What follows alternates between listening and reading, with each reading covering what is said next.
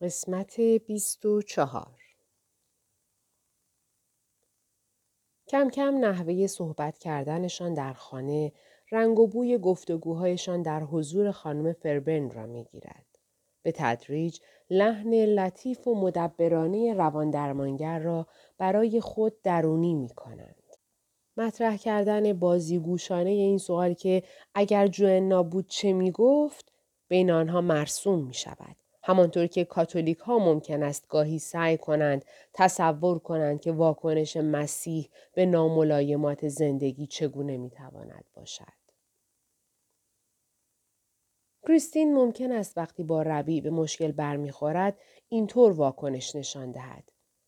اگه همچنان بخواید دستم ناراحت بشی منم ازت دوری می‌کنم. آنها هنوز هم راجع به روان درمانی با هم شوخی می کنند اما دیگر آن را به سخره نمی گیرند. تأصف آور است که دیدگاه های ارائه شده در اتاق مشاوره در حوزه های بزرگتر نادیده گرفته می شود. در جهانی که عشق غریزه و احساسی پنداشته می شود که نمی توان بررسیش کرد، مکالمات آنان همچون آزمایشگاه کوچکی است که در آن بلوغ و کمال تحت بررسی قرار می گیرد. اینکه دفتر خانم فربرن در گوشه از ساختمانی قدیمی بالای چند پله قرار دارد به نظر نماد ماهیت شغل اوست که به آن بیتوجهی شده است. او قهرمان حقیقتی است که اکنون در ربی و کریستین درونی شده است اما آنان یک چیز را به خوبی می‌دانند که البته متاسفانه ممکن است در سر و صدای گرداگردشان گم شود. اینکه عشق تنها شور و شوق نیست بلکه مهارت است. بلوغ در طول زمستان ربی مشغول طراحی یک مجموعه ورزشی می شود. او چندین بار با مسئولین آموزش و پرورش محلی که سفارش این پروژه را دادهاند ملاقات می کند. قرار است ساختمان فوق‌العاده‌ای از کار در بیاید. با استفاده از سیستم نورگیرهای سقفی که باعث می شوند حتی در دلگیرترین روزها هم داخل آن پر نور باشد. از دید حرفه‌ای این کار ممکن است آغازگر چیزی بسیار مهم برای ربی باشد. اما در بهار آنان او را فرا می‌خوانند و با حالت پرخاشگرانه افرادی که از معیوس کردن کسی احساس گناه می کنند و در نتیجه آن بچه تهاجمی به خود می‌گیرند روکوراس به ربی می‌گویند که راضی نیستند و تصمیم گرفتند کار را به شخص دیگری بسپارند. شخصی با تجربه بیشتر. در همین زمان است که بیخوابی شروع می شود. بیخوابی اگر چند هفته طول بکشد سخت و طاقت فرسا می شود. اما اگر کم باشد مثلا یک شب چندان به درمان نیاز ندارد. اغلب دوربینی های مهم و سرنوشت ساز را فقط شبها می توانیم کسب کنیم. مثل ناقوس های کلیسای شهر که باید تا تاریکی هوا صبر کنند تا به صدا درآیند. او در طول روز باید در حضور دیگران فردی وظیفه شناس باشد. بعد از نیمه شب تنها در اتاقک مطالعه می تواند به مسئولیت خصوصیتر و بزرگتر خود بپردازد. تفکرات او بیشک برای کریستین، استر و ویلیام عجیب نیست.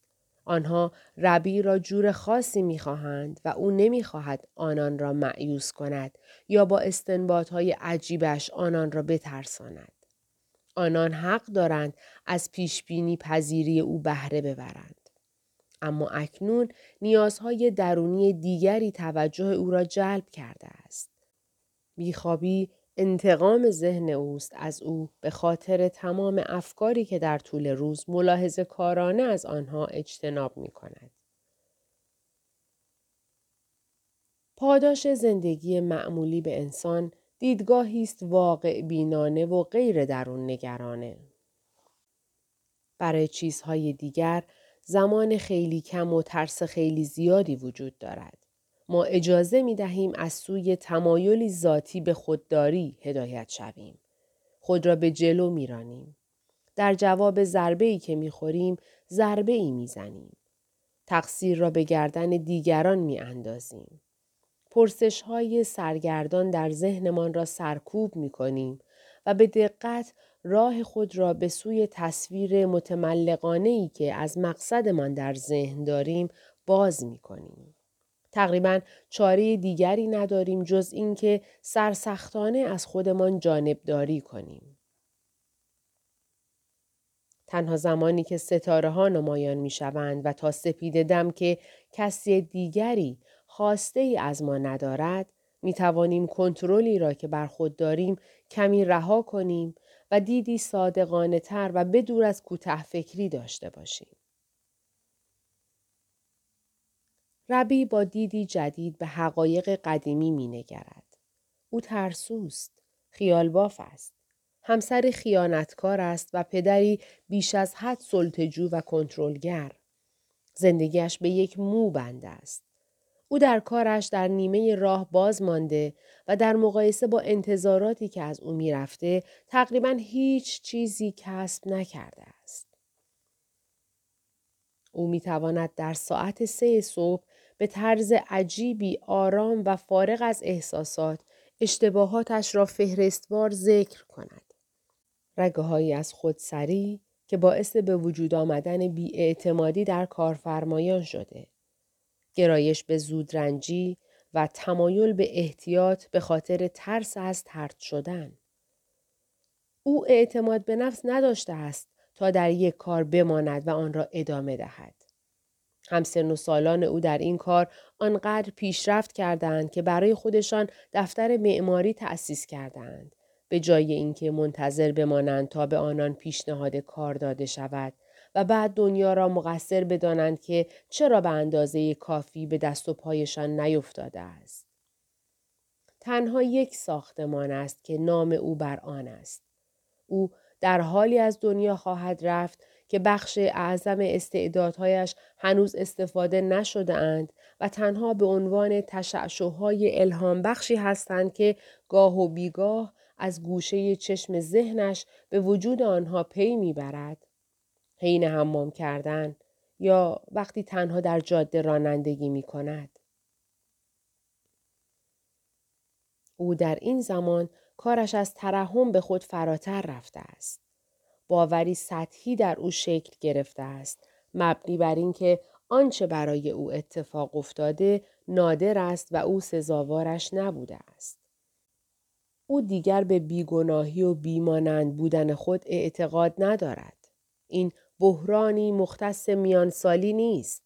قضیه فراتر از این است که او بالاخره بعد از سی سال در حال پشت سر گذاشتن دوران بلوغ است. او خودش را مردی می بیند که اشتیاقی مفرت به عشق رمانتیک دارد. کسی که با این حال چندان از محبت سردر نمی آورد و حتی از برقراری ارتباط هم سررشته ندارد. او کسی است که از تلاش آشکار برای کسب شادی می ترسد و در یأس و بدبینی موضع پیش دستانه می گیرد و بدین طریق خود را مسون نگه می دارد. در نتیجه این خود شکست است. ویژگی اصلیش شاید سکوت باشد. تلفن زنگ نمی خورد.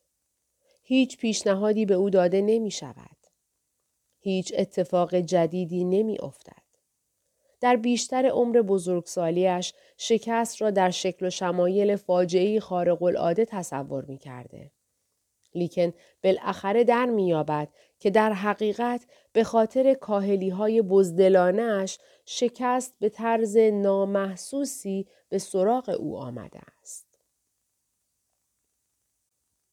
با این حال شاید عجیب بنماید اما ایرادی ندارد. انسان به همه چیز عادت می کند حتی تحقیر. چیزی که کاملا تحمل ناپذیر می نماید همیشه سرانجام به نظر می رسد آنقدرها هم بد نیست. او تا کنون بسیاری از گشاده دستی های زندگی را به هدر داده است. بدون اینکه نفع خاصی برده باشد و بی آنکه تأثیر مثبتی گرفته باشد. او سالهای زیادی روی این کره خاکی زندگی کرده. هرگز مجبور نبوده زمین را شخم بزند یا با شکم گرسنه بخوابد.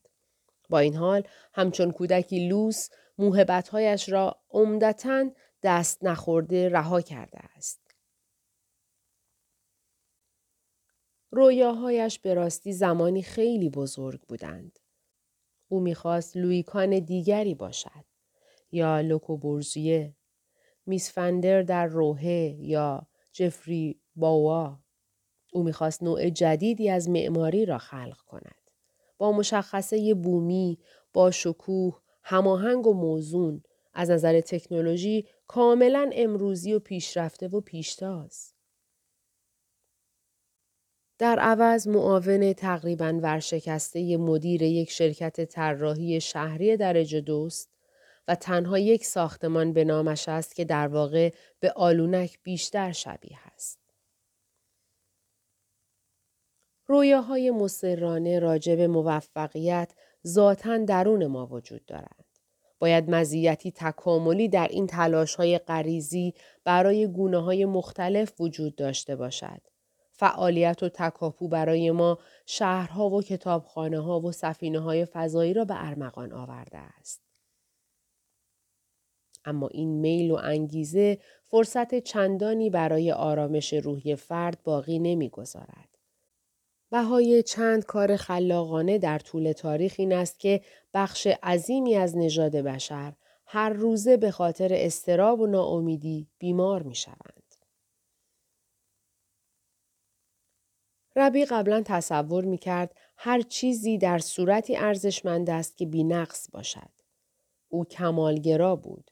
اگر ماشین خراش برداشته بود از راندن آن لذت نمی برد. اگر اتاق نامنظم بود نمی توانست در آن استراحت کند. اگر معشوقش ابعادی از او را درک نمی کرد کل رابطه زیر سوال می رفت. اکنون نسبتا خوب برایش دارد نسبتا خوب می شود. او متوجه می شود علاقه اش به نوع خاصی از اخبار راجع به مردان میانسال در حال افزایش است. مردی اهل گلاسکو بود که بعد از اینکه قرضهای سنگینی بالا آورده بود و همسرش مچش را حین رابطه با زن دیگری گرفته بود خودش را زیر قطار انداخت. مرد دیگری بعد از چند رسوایی آنلاین با ماشین به داخل دریای نزدیک ابردین رفت. ربی می داند که نهایتا زیاد طول نمی کشد. فقط چند اشتباه کافی است تا ناگهان فرد خود را در محاصره مصیبت ببیند. تحت فشارهای زیاد بیرونی به سادگی از او نیز ممکن است هر کاری سر بزند. چیزی که باعث می شود او خودش را عاقل بپندارد تنها اندکی خوش اقبالی ذاتی به خصوص است. اما می‌داند که اگر زندگی بخواهد درست و حسابی او را امتحان کند یک تراژدی واقعی پیش رو خواهد بود. در ساعت دو یا سه صبح که نه کاملا بیدار است و نه کاملا خواب بلکه در نواحی بینابینی هوشیاری سفر می کند در میابد که چندین و چند تصویر و خاطره سرگردان در ذهن وجود دارد که همه منتظرند بقیه عقب بروند و آنها مورد توجه او قرار بگیرند. تصاویر گذرایی از سفر هشت سال پیش به بانکوک. منظره سورئال روستاهای هند بعد از شبی که با تکیه بر پنجره هواپیما گذراند. سطح سرد کف حمام کاشیکاری شده خانه ای که خانوادهش در آتن در آن زندگی می کردند. اولین بارش برفی که در زندگیش تجربه کرد. در تعطیلات در شرق سوئیس آسمان خاکستری کم ارتفاعی که حین قدم زدن در زمین های نوفولک مشاهده کرده بود. راهروی در دانشگاه که به استخر شنا منتهی می شد. شبی که با استر در بیمارستان گذراند وقتی انگشت استر را عمل کرده بودند. ممکن است دلایل معقول وقوع برخی چیزها کم کم ناپدید شود اما هیچ یک از تصاویر هرگز واقعا از بین نمی روند. ربی در طول شبهای بیخوابیش گاهی به مادرش فکر می کند و دلتنگ او می شود. به طرز خجالت آوری شدیدن آرزو می کند ای کاش دوباره هشت ساله بود و خودش را زیر پتو پیچیده بود. کمی تب داشت و مادرش برایش غذا می آورد و کتاب می خواند.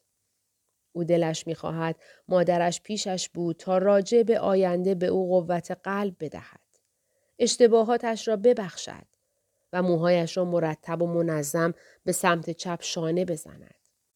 لااقل آنقدر بالغ شده که بداند چیز مهمی در این حالتهای واپس رو وجود دارد که نباید فورا سانسور شود. او متوجه است که به رغم نشانه های بیرونی راه چندانی طی نکرده است. او می‌فهمد که استراب همیشه دنبالش خواهد آمد. ممکن است به نظر برسد هر موج جدیدی از آن مربوط به این یا آن موضوع خاص است. مهمانی که در آن افراد کمی را می‌شناسد، سفر دشواری که باید به کشوری ناشناس برود، مخمسه در کار. اما از منظر کلیتر مشکل همیشه بزرگتر، قامزتر، مهمتر و اساسیتر است. او زمانی خیال می کرد اگر در جای دیگر زندگی می کرد، اگر به چند هدف کاری دست می یافت یا اگر خانواده داشت نگرانیهایش از بین می رفت. اما هیچ چیز تغییری ایجاد نکرده است. او خودش می‌داند که در اعماق وجودش در بنیادی ترین ساختار وجودش مضطرب است. موجودی حراسان و ناسازگار. عکسی از کریستین، استر، ویلیام و خود او در آشپزخانه است که در روزی پاییزی در پارک گرفتند و مشغول پاشیدن برگهایی که باد آنها را گوشه تلمبار کرده بر روی یکدیگرند. لذت و شور و شعف در چهره همهشان هویداست. لذت از توانایی شلوغکاری بدون عواقب. اما این را هم یادش است که چقدر آن روز از درون آشفته بود. مسئله کاری با یک شرکت مهندسی ذهنش را مشغول کرده بود. می‌خواست زود به خانه برسد و با یک مشتری انگلیسی تماس بگیرد. از کارت اعتباریش بیش از حد مجاز استفاده کرده بود. برای ربی تنها زمانی که اتفاقات تمام شوند فرصت لذت بردن واقعی از آنها به وجود می آید. او می داند که همسر قوی و توانایش آدم مناسبی برای در میان گذاشتن اختلال اعصابش نیست. دورانی بود که روی از این موضوع خیلی ناراحت می شد.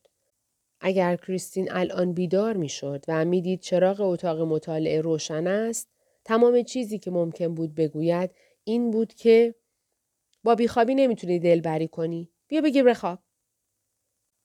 ربی بعد از تجربیات دردناکی که داشته است متوجه شده که همسر زیبا و باهوشش هیچ وقت دلگرمی نمی دهد. اما از آن بهتر این است که ربی دیگر دلیلش را می داند. کریستین بدجنس نیست. آنچه به میان می آید تجربه او از مردان است و دفاع او از خودش در برابر سرخوردگی. این صرفا روش او در مواجهه با چالش هاست. در نظر گرفتن اینها کمک می کند. ربی در حال جمع کردن جایگزین هایی برای کینتوزی و خشم است. افراد کمی در این دنیا هستند که واقعا همیشه بدجنس باشند. آنهایی که ما را میرنجانند خودشان نیز در عذابند. بنابراین واکنش مناسب به هیچ وجه بدبینی یا خشونت نیست بلکه در آن مواقع نادری که فرد بتواند از عهدهش براید همیشه عشق است. مادر کریستین در بیمارستان بستری است. دو هفته می شود که آنجاست. از یک مشکل ساده و بی خطر کلیوی شروع شد. ولی حالا وضعیت ناگهان خیلی خطرناک شده است. کریستین که همیشه قوی بوده حالا رنگ پریده و سردرگم است. یک شنبه برای دیدن او رفتند. شدیدن نحیف شده بود و شل و بیحال حرف می‌زد و فقط هم برای درخواست های ساده مثلا یک لیوان آب یا مایل کردن نور چراغ تا نور کمتری به چشمانش بخورد. یک بار دست ربی را در دستانش گرفت و با لبخند به او گفت مراقبش باش. باشه؟ و بعد با همان تیزبینی همیشگی ادامه داد اگه بهت اجازه بده که نوعی طلب بخشایش به حساب می آمد.